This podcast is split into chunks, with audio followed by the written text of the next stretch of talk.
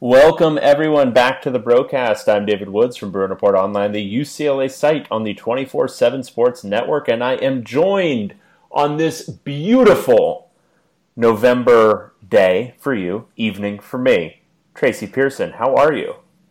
I'm excellent, Dave. And you are right. It is a beautiful day here in Southern California. It's it a- truly is. How, how about out there in Marietta? Well, well, Tracy, did it get above like 48 degrees today? No, no, it didn't. Uh, but it didn't rain, so hey, you know we take positives where we can get it. Um, as long Could be worse. As long-time followers of UCLA, we just take positives as they come. We're not expecting them, but when they show up, we're like, whatever, that's great. I want all the bros to go on on the site and in the thread of this podcast, I want you to tell me what where that quote is from. Could be worse. Could be raining. So Hmm. everyone over 55 is going to get that. Great.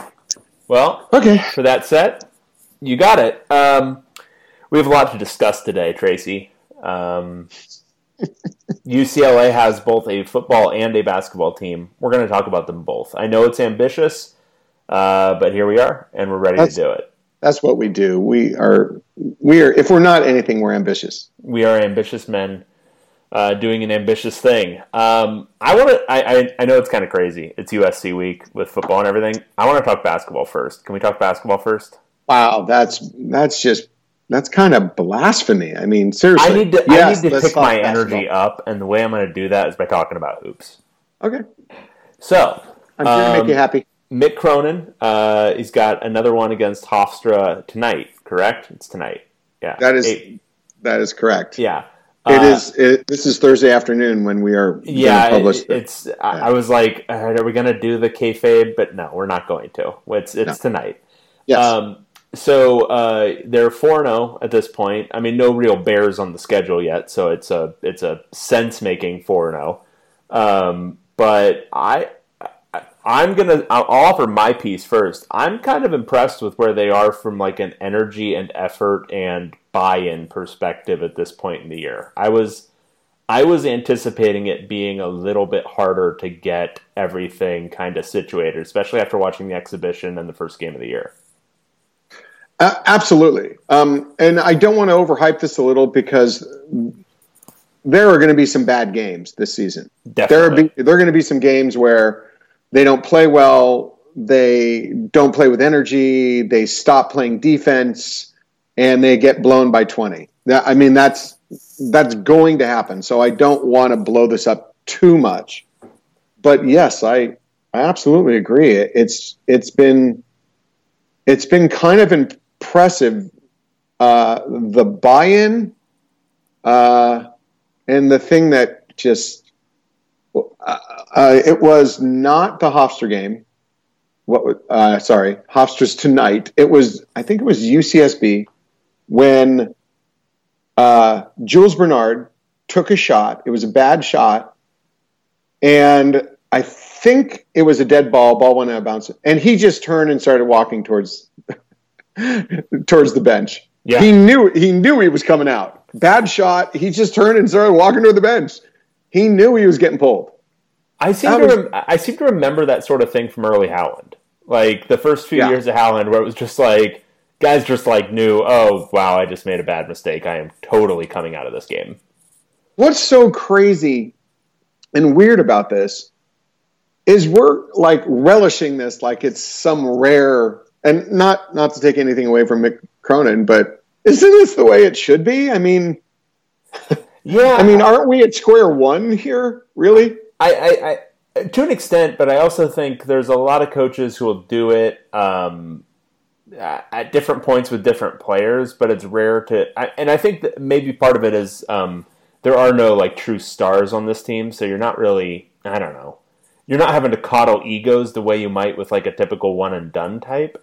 Um, but yeah, Mm, no, I don't is- think that's right. Actually, I, I mean, it might seem like that, but there are still some guys on this team that they they have to manage them quite a bit. Maybe it doesn't look like that as much from some other guys we've seen in recent years, but there is there is personality management going on by the coaching staff. Oh yeah, no, just, I, am sure there is. I was just kind of trying to uh, piece it together generally. Why why it might seem so unique here? Because even uh, beyond just UCLA, um, I've noticed like not as many coaches these days doing that sort of thing, where they're you know yeah. using the bench as a teaching tool. And I wonder if it has anything to do with just like the um, and you know players have always been kind of ego driven, but um, kind of increase in like coddled you know ego driven type players. Um, yes, I don't know, but anyway, it's it's been very good, um, and I think obviously it does speak to our perhaps low expectations at this point.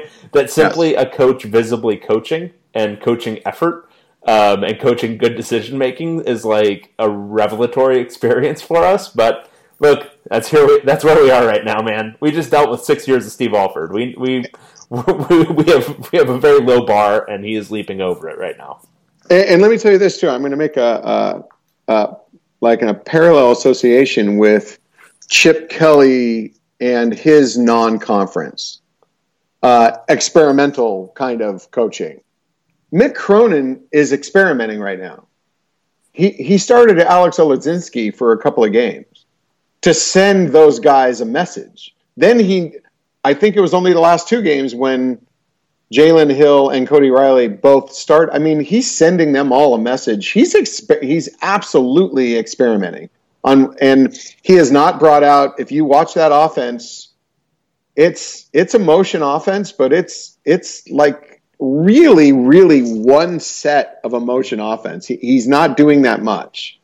Um, I think he's completely similar to Chip Kelly is experimenting right here, but he's four and zero. Oh. yeah, and so, the only one that was close really was the opener. Um, right. And that was, I think, a unique situation where you had no real film on Long Beach State playing together. Like that was a whole team of transfers. Um, but yeah, I mean, if you look at and honestly, defensively, I think they've been much much better defensively than I thought they would be at this stage. But also, I don't. I, I'm not seeing like a lot of the stuff they installed at Cincinnati defensively. They're not doing yet.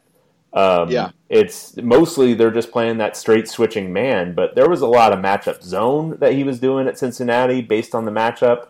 Um, there were different things they were doing in their man that they're not currently doing. Um, so yeah, I mean, it's still at the very beginning stages, which is why I think you know we've both been more or less just grading effort, and the effort's been tremendous. Um, and, and, what's funny about that too, against Southern Utah, I mean, the first half defense was good up till about 16 minutes, and then through that moment, through most of the second half, I mean, there were there were moments in the second half when they they played better defensively, but they absolutely lost focus defensively, and it didn't I don't think it was physical at all.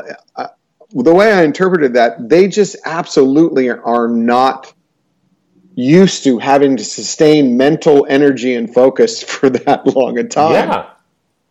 But the, the, and that's the crazy thing for me is even getting whatever they got out of them in that game 15 20 minutes of like really solid and, and great effort that's way ahead of schedule for me like after yeah. watching the alford years where you'd see a spurt of it for like a minute or two um, you know, closing a half or something. Um, you're really seeing sustained effort for a long period of time, and you're seeing tired jumpers in a way that you didn't see under Alford. Like a huge part of the lack of shooting right now. I mean, obviously it's a lack of shooters, but some of it's just these guys are expending a ton of effort, um, and their legs are a little bit done, and you can see it like especially in the early second halves of some of these games where guys just like Chris Smith. I saw him take a couple of jumpers where it was like, oh wow he's front rimming all those because he's tired. So you're actually advocating the Steve Alford approach. Don't tire yourself out on defense because you need that energy on offense. I am not. I am not. that is that is blasphemy. Um, I will not accept this. Um, but but I think that's a part part explanation of why it's just not been there because these guys are not used to working that hard in a game. Yeah, yeah. And I and I, I, I still think it's not even physical. It's just mental too. They're not used to sustaining that kind of mental focus for that long a time. Yeah. Totally. Um, but like in the piece that I wrote after uh, Southern Utah, it I, I really we've seen what this I think this team can be. Like They've established he's established his base defense. It's a nice, strong man that you know collapses. Everyone rotates. They go for the blocks. They switch, and then maybe he'll build on that as the season goes, like you said, and start doing some things he did defensively um, at Cincinnati.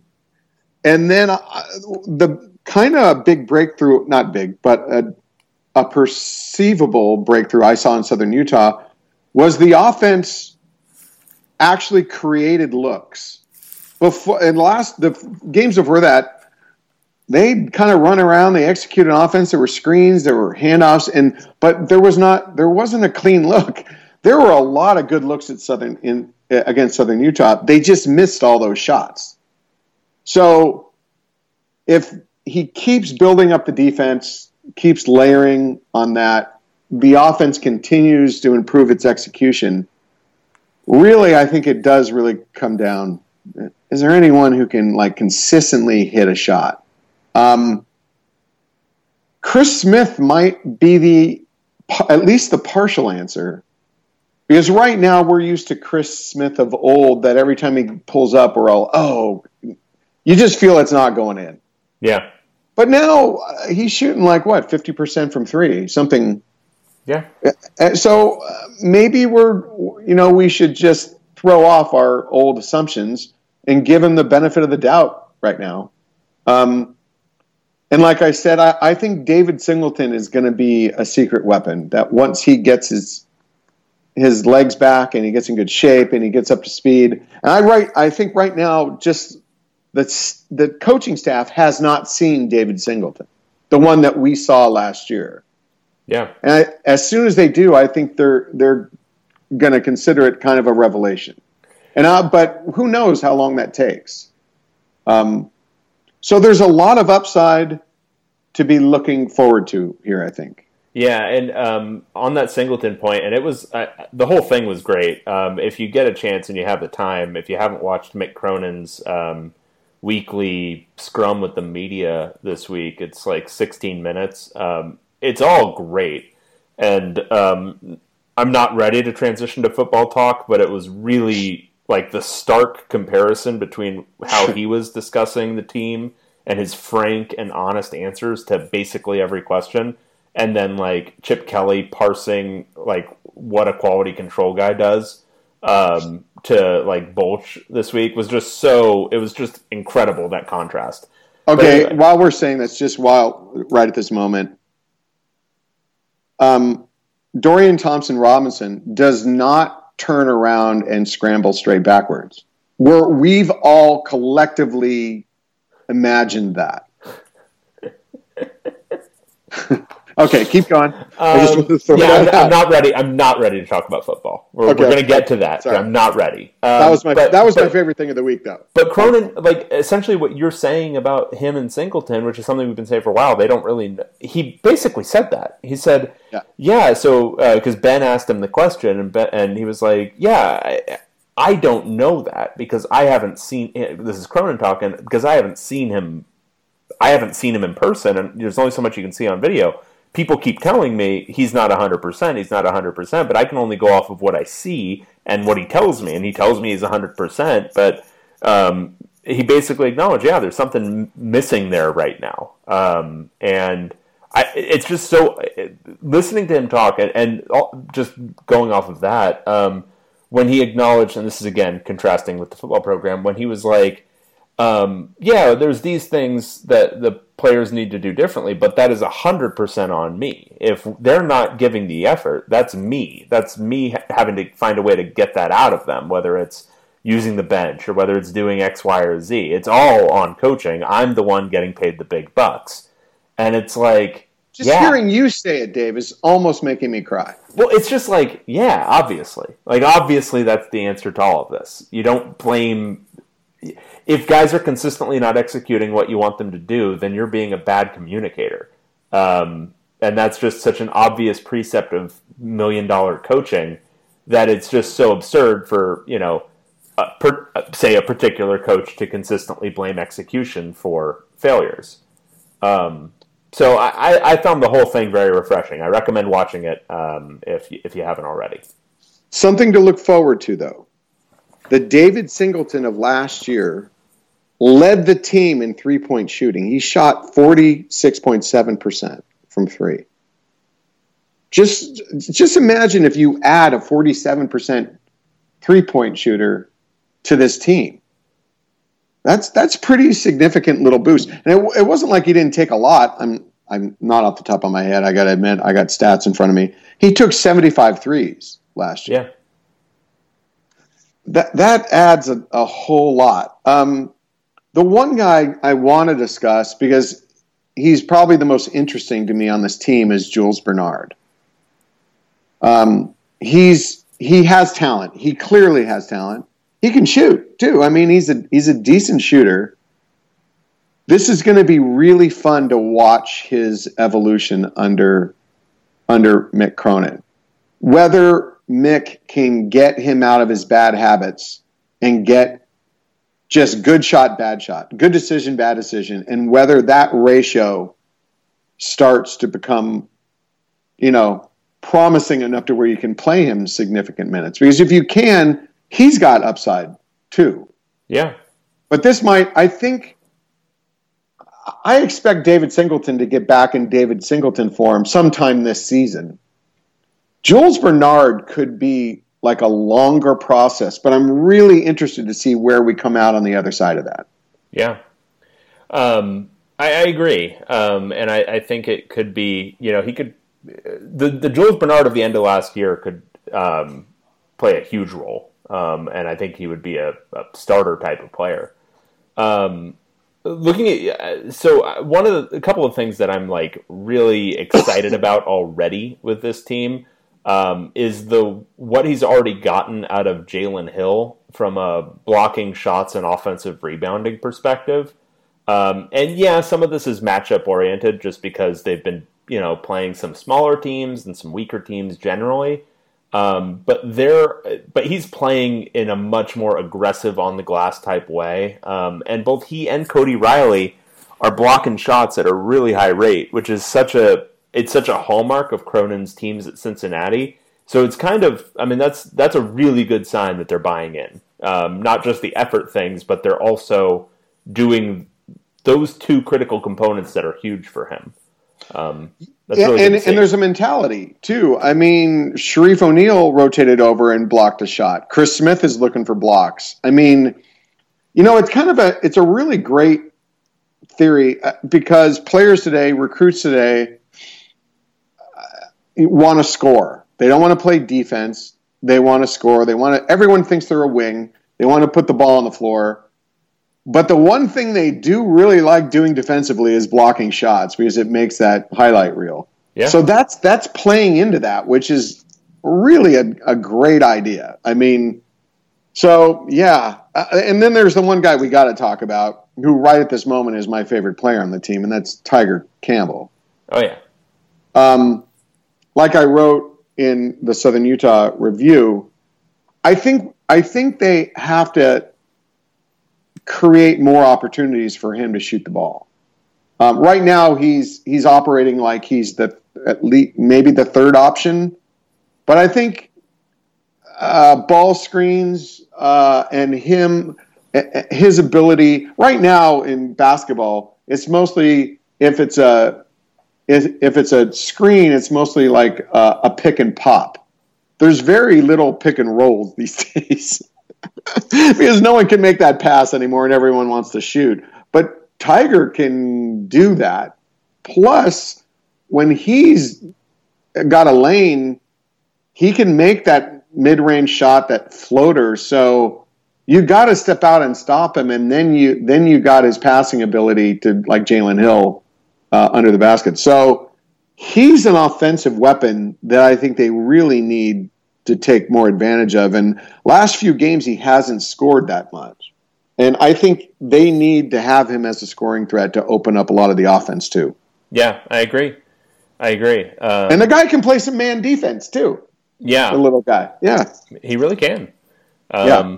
No, I've been very impressed with him. Um, the the Prince Ali is going to be interesting. Um, just, I, I, I still don't know if you're going to break all of his bad habits. And if you don't break all of his bad habits, do you really want him taking whatever he's taking 30, 32 minutes a game at this point? Um, but it might not be all or nothing. It might be instead of uh, bad decision, good decision is 50 50. You know, good decision is 75 to 25. Yeah. Yeah, and he's already. I mean, obviously, he's already made progress. Like, I don't think Prince Ali from last year would be in any way capable of playing the minutes he's right now playing. Um, but there's still like, if you're talking about the guys who make the, you know, the decisions where you're like, ah, what was that? It's really him and Bernard um, more than anybody yeah. else who are like, oh, wow, bad shot, bad shot. Um, and it's been better. Um, it's certainly been better than really at any point last year, but still has a ways to go there. Yeah. Um, he does, uh, and and it's like what we're talking about with Jules Bernard that it's going to be fun to watch his evolution. This is Prince Ali is just pretty much almost the same thing, but on a lot shorter term. Yes. This has to get turned around right now, pretty much. Um, but from what we've seen, I mean, the number one thing that there were two things with Prince Ali. It's it's defensive effort and good shot, bad shot decision making. I'd say four games in, I'm pretty happy on the first front when it comes to effort. Oh, right? Oh yeah. yeah, yeah. The effort's been there, and he's he's been the top steals and probably deflections guy, um, yeah. just on the perimeter. Yeah, and and the thing about it too, which really is good, is a good body language too. Yeah, I mean, uh, I don't know if you saw it, but there was there was one uh, timeout uh, it was a, and they're standing around and mix. I, I, I really want to get Mick mic'd up one time. I'm going to slip like a mic into his, into his suit pocket because how he's saying it, what he's saying is is just so fun to watch him because you've got to wonder what he's how how he says it is really interesting. But he was saying something, and Prince Ali was was listening pretty intently, and, and then he laughed. he actually not laughed at, but laughed like you know he, how he likes Mick Cronin. Right. So Lee's buy-in and his body language are are really good. So I think that's kind of promising. Now, if we can just get that good shot, bad shot decision making to like two to one or three to one, that'd be good. Yeah. Something like that. And it'll be but, tough, especially at the early part of the year. And I don't want to be I don't want to be too hard on it because I think part of it is he's having to take on more, especially at the end of games, because nobody else is really stepping up, um, like in those you know we need a bucket type ways. Um, so I think he's probably taking on a little bit more um, than would be ideal because um, he's one of the few guys who has the confidence to try to create his own shot at this point. Um, so, but anyway, I mean, I, I, I would say early returns four games in, very promising on a ton of fronts. Now let's fast forward. Let's just because we can do this because we're not coaches or players. You know, I love that. I think we talked about it many times. The argument on the forum where someone says well, they're looking ahead and said, "No, one game at a time." He said, "Dude, we're not we're not players or coaches. We can do this. This is what we do." So just think about right now. You can't foresee uh, Jalen Hill, Cody Riley, Chris Smith going. Chris Smith might be the guy who's would have the best chance of going pro, and he really seriously would not you have a have, chance. You have to factor in the UCLA factor here.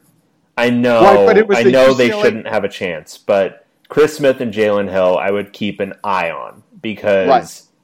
it's just okay. UCLA but you'd have to still think okay a lot of that too though i think was also alford's program of where there wasn't a lot of uh, down to earth discussions frank discussions going on necessarily. Sure, maybe but also i mean uh, howland had trouble keeping guys uh, you know in the program. Um, right. it's but just a lot of it is ucla right but those are guys still who projected higher than these guys are going to project I think. Well, let's just, hey, Dave, indulge me. I'll okay? indulge you. Let's do it. Okay. So let's say these guys return and you add Daishen Nix. And then you got two more scholarships. And, you know, right now, I'd have to say and this isn't based on any great inside information, just a, an accumulation of some information. UCLA's looking good for for Joshua Christopher. Have you watched tape of? I've seen him in person. Yeah, he's he's great. it? Yeah, yeah. So you throw him into this. Everyone's older, and then maybe you get a developmental center somewhere by spring. You don't really need him next year. That's that's really exciting, and the whole Mick Cronin defensive uh, tactics and mindset have sunk in more. The effort level. That's that's kind of exciting to think about. Yeah. Well, and that's yeah. Well, th- first, I mean, uh, like that's very far ahead, and I do agree um, that that team next year could be very good. Uh, I think this team this year can be good.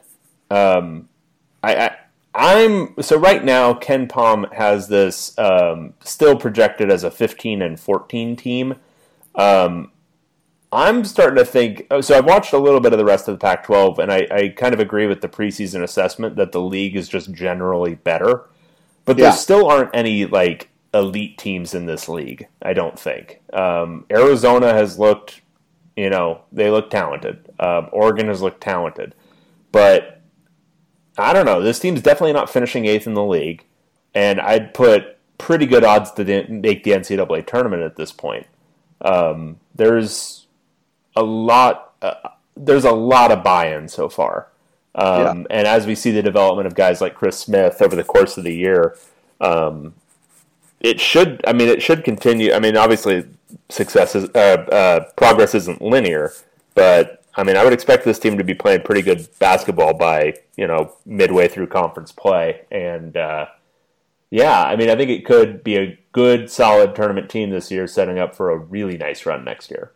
And and most importantly, well, not most importantly, but you know, just equally important, Mick Cronin's suit game. It's so good.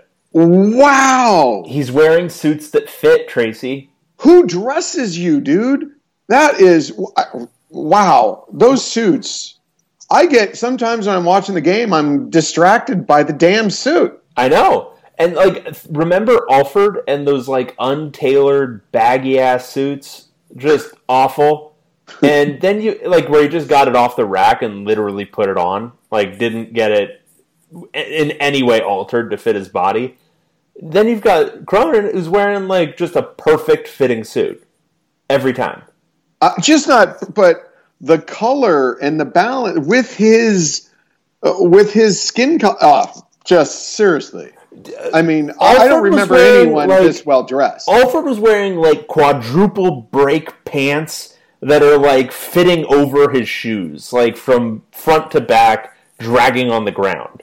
Um, like just, I'm I'm obsessed with the fit. It was so bad. Um, so actually, uh, a guy who just has suits that fit is again. I've got a low bar. I've got a really low bar for this coach. So the fact that it's also like nice patterns and like really subtle stripes and stuff, that's great. But just the fact that his suits fit, that's incredible. Well, yeah, I mean, there's absolutely that, and I mean, coach, I, don't mean to, you know, be insulting at all, but going into this, you kind of had a penchant for that bright gold Under Armour shirt, and so maybe our expectations on the suit game were a little low, right? Just a little. I mean, because you weren't sure how the dressing, but dude, hit it out of the park. Don't you think? I, I, I was not a I was not a bright gold Under Armour hater. I think that's a fine look. I think Really? a lot of people had a lot of issues with it, but I think a lot of people were wrong. Okay, okay, okay. I, I get it.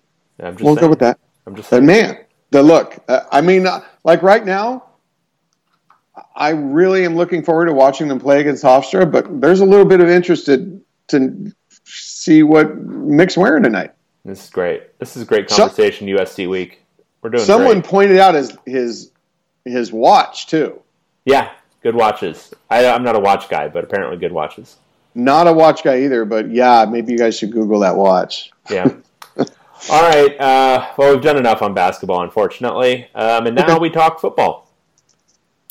The football team plays a football game this football weekend. On a football field in a Yep. football stadium. Um, UCLA taking on USC this weekend, uh, week after uh, getting the life squeezed out of them, um, like a you know, like the last dregs in like a toothpaste roll, like just like squeeze the last little bit out of them by the end of that game, forty nine to three to Utah. Now they take on USC. Um, I'm in the process of finishing up the preview. By the time this is being listened to, it'll probably be up and done.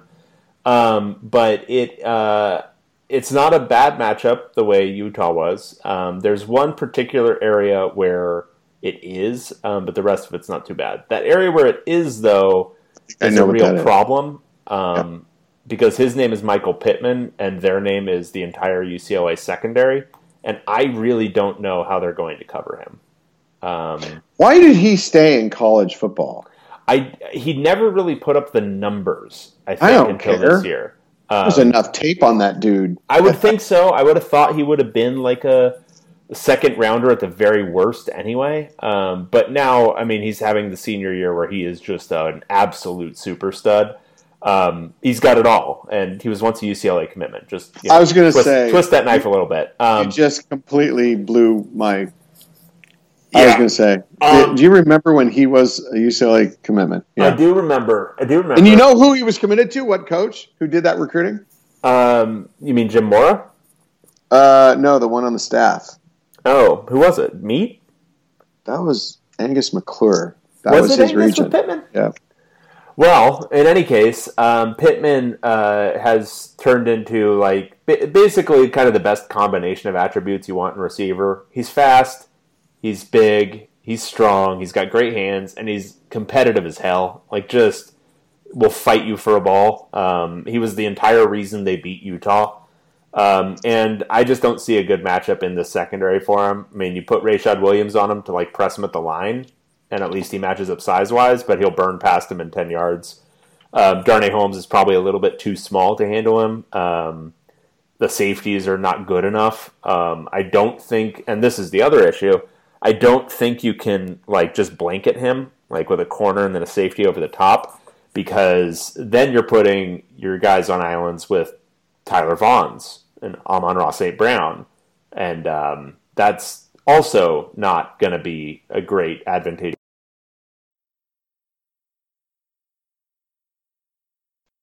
potential. Um, and it almost single handedly tips the game for me um, because I think UCLA is going to be able to move the ball on USC. Their defense has gotten healthier over the course of the year, but they're not great, and they're really not great against the run.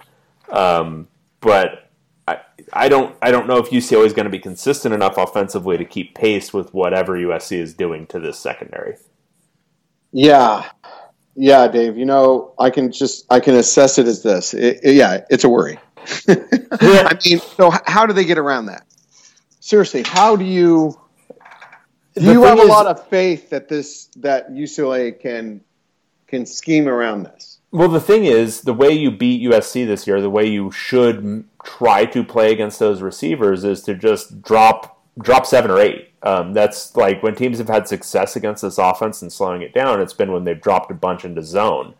But UCLA's zone has been terrible this year. Um, when they've gone to that, their secondary has just gotten sliced and diced no matter what. Anyway, um, UCLA has had its most success when it's been able to turn up the heat on the quarterback and bring a little extra pressure. But that's not really the strategy you're supposed to use against USC um, because these guys in man coverage, they'll get open super quick and then they've got a quick outlet.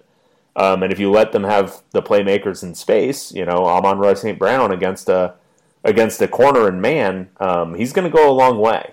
Um, so I, I, it's not great. Um, I don't know that there's a really great way for UCLA to play it. I think the way I would choose to do it is just do what you do well, which is try to get after the quarterback with that scheme they were using for the three games against ASU, Colorado, and Stanford, um, and hope for the best in man.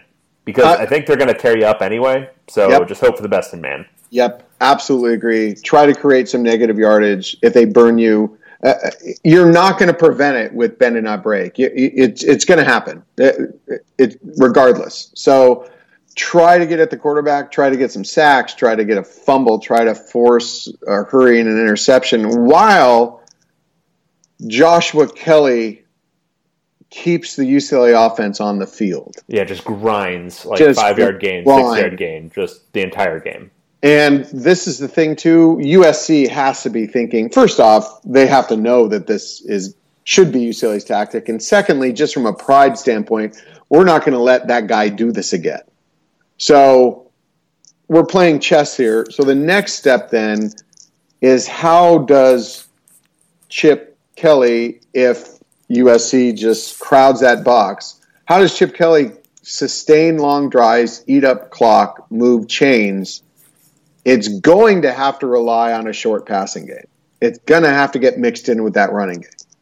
And I don't have a lot of confidence in that in that game that we've seen, uh, the short passing game. That uh, do you, Dave, that that can be done by this offense, or that the plays there's a there the play the appropriate plays are called? I mean, I could see it. Um, it's. I, I think the offense has shown the capability to do that at different points. Um, now, in light of what we just watched against Utah, gosh no. But we've seen better play from Dorian Thompson Robinson. We've seen better play calling from this offensive staff um, at different points this year.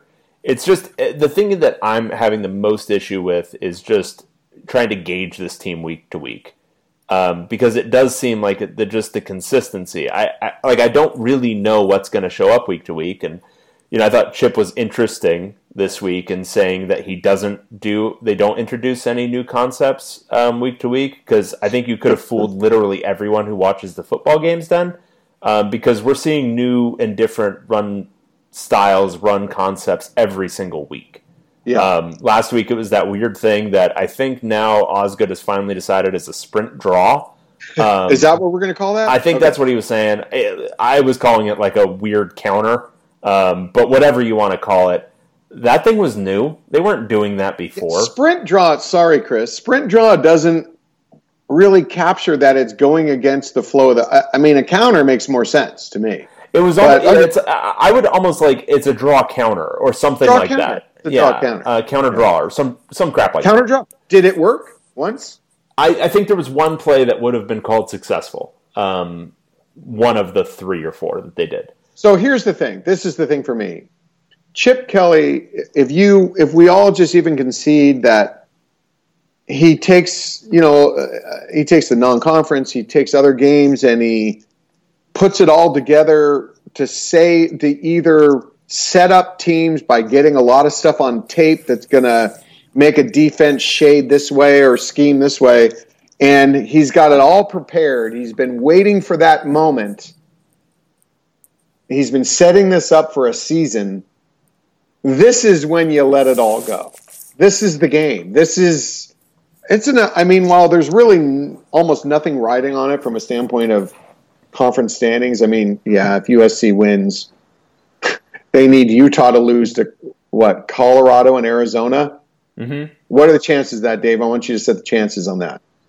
Uh, Utah on- the road at at Arizona is like a 23 point favorite, so I think that makes them like 90 to 95 percent likely to win the game. And then I think Colorado's at home. Yes. Um, so they'll probably be at least the same 23 points. Um, so, I mean, I would call it. There's like a what would that be? Like You're the a- probability guy. That's why I asked. yeah, I mean that would be like a twenty percent chance that they lose one of the two. I think if you did it ninety percent each, I think that'd be high, but okay. Um, like an eighteen percent chance, nineteen percent chance. But Eight- yeah, I do think that's high. I mean, I Yeah. think it's probably more likely that they win those like ninety-five plus percent of the time, and then it's an almost negligible chance that they lose either one of them. The one that I would say that I would keep an eye on is this weekend um, at Arizona. Can always get weird.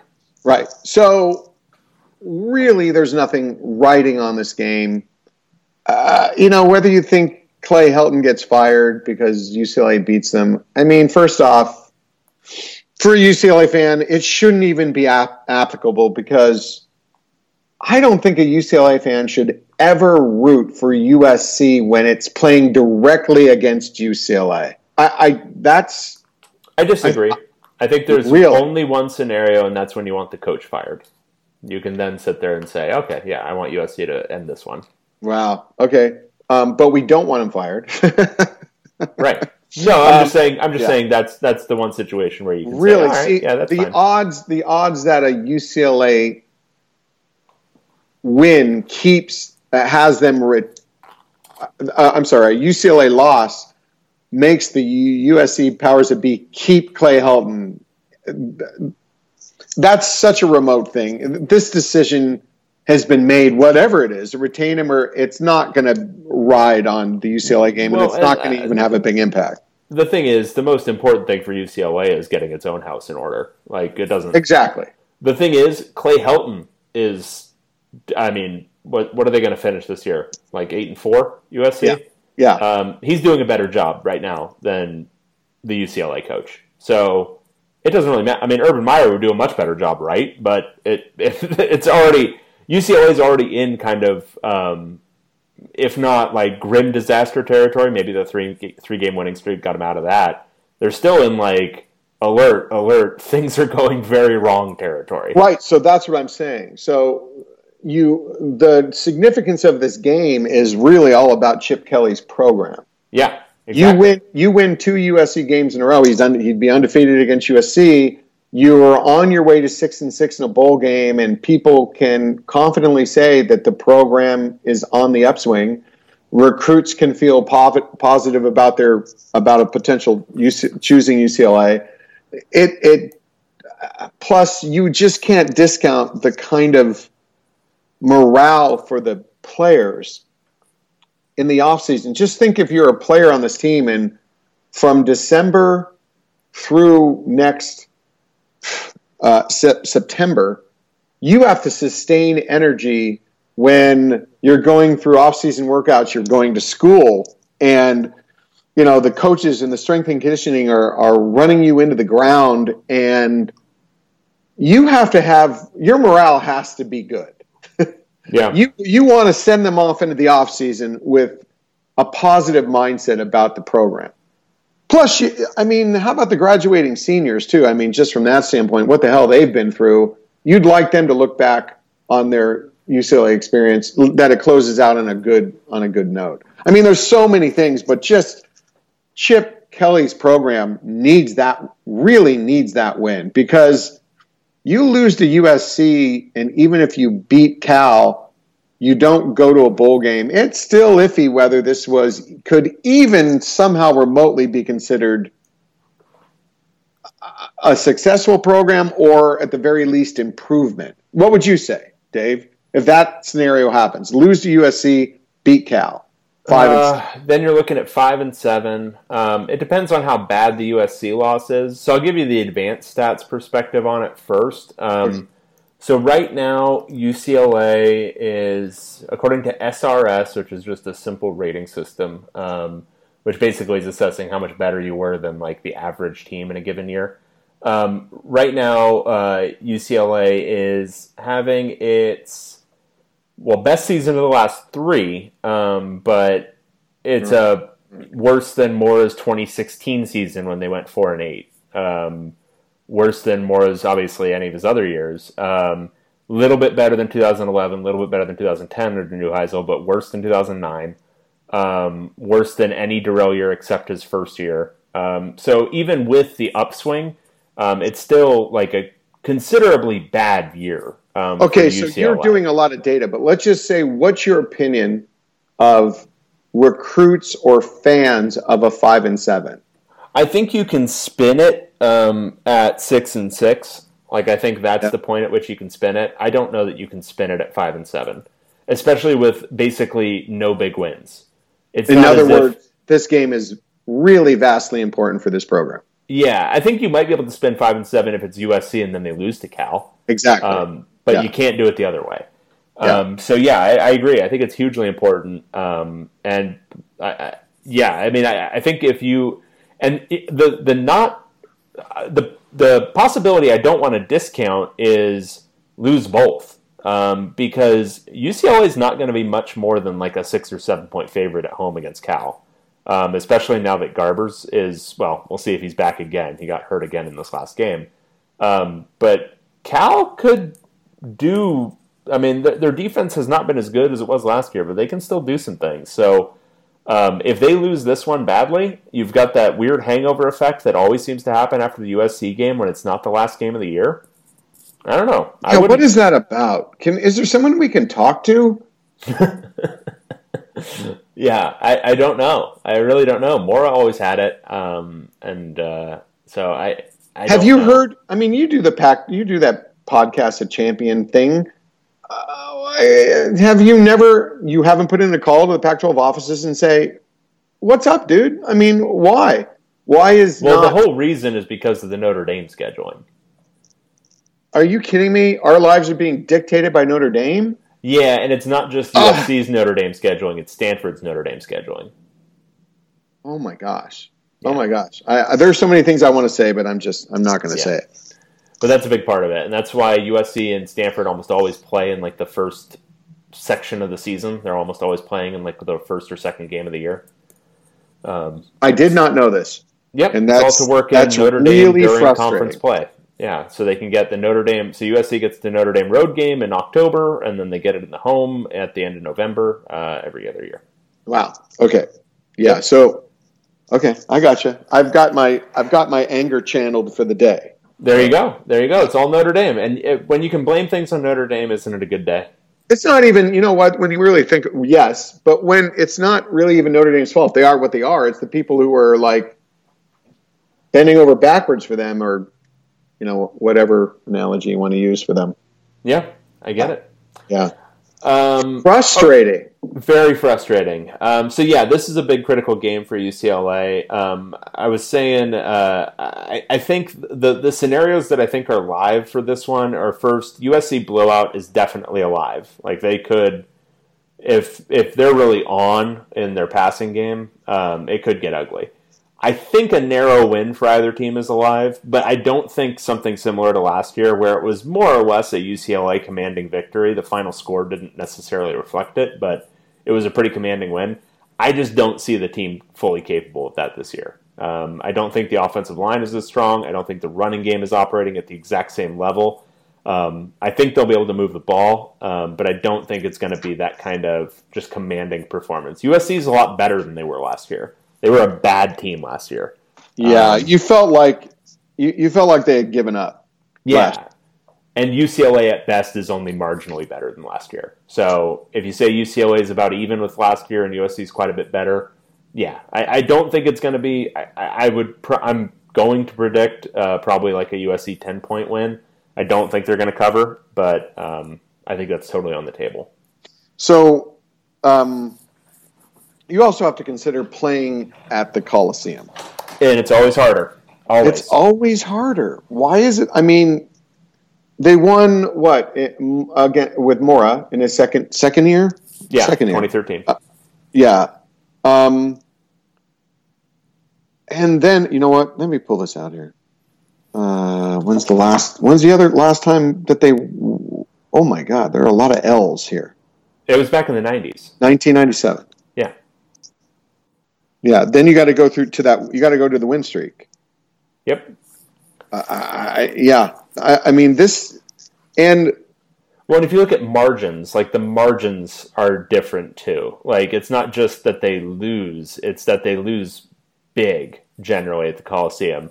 And then even even the worst UCLA teams, like those Dorrell teams, like that 2004 Dorrell team, they played USC close at home. It was like 29-24. That was the Spencer Havner, you know, probably recovered a fumble and should have returned it for a touchdown, but they called it back.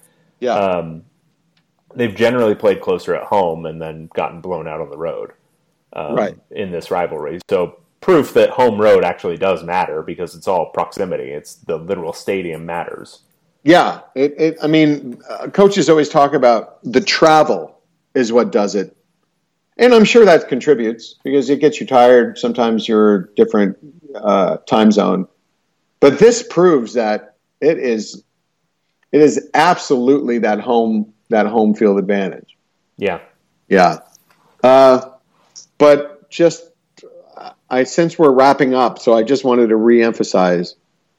While it doesn't, a lot of UCLA fans might be thinking this isn't necessarily an important game because it really doesn't decide, you know, uh, fans are so used to it. this is a pretty good rivalry. You know, there are a lot of times the Rose Bowl was on the line, or there were two top ten teams playing against each other, and none of that pertains this season. But it's a really important game for Chip Kelly's UCLA program.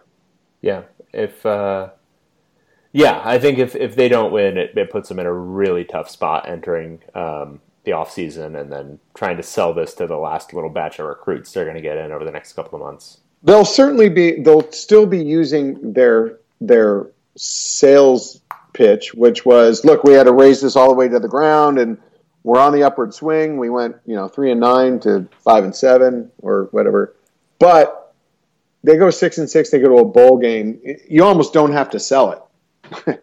yeah, uh, that that's almost self-explanatory right there for most recruits. So one thing, like, and this is kind of a overarching, like, big picture thing that maybe isn't worth like getting into at a huge level right now. But you don't.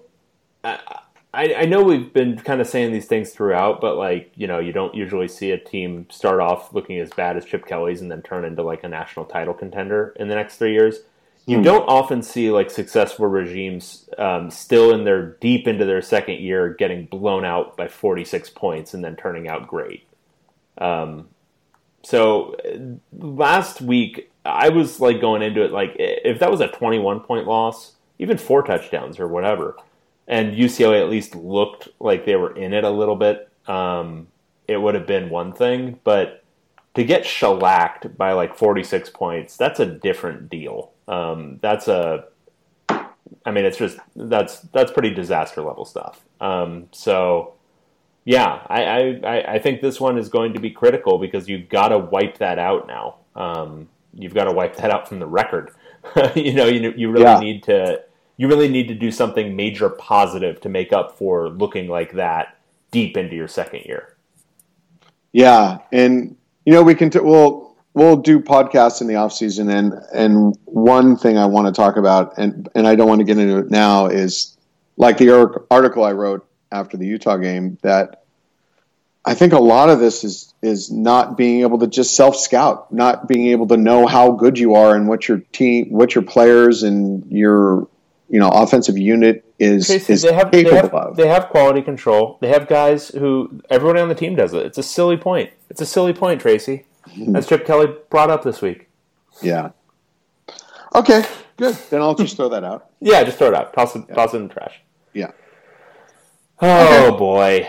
I think we did well. I think we, I think we handled everything. It. That we everyone. It. Right now, I think people are tired of hearing our voices. Yeah, I get that. All right. Well, for Tracy Pierson, I'm David Woods. Stay safe out there if you're going to the Coliseum, and uh, hopefully it's a good weekend of UCLA athletics. All right. We'll talk to you soon.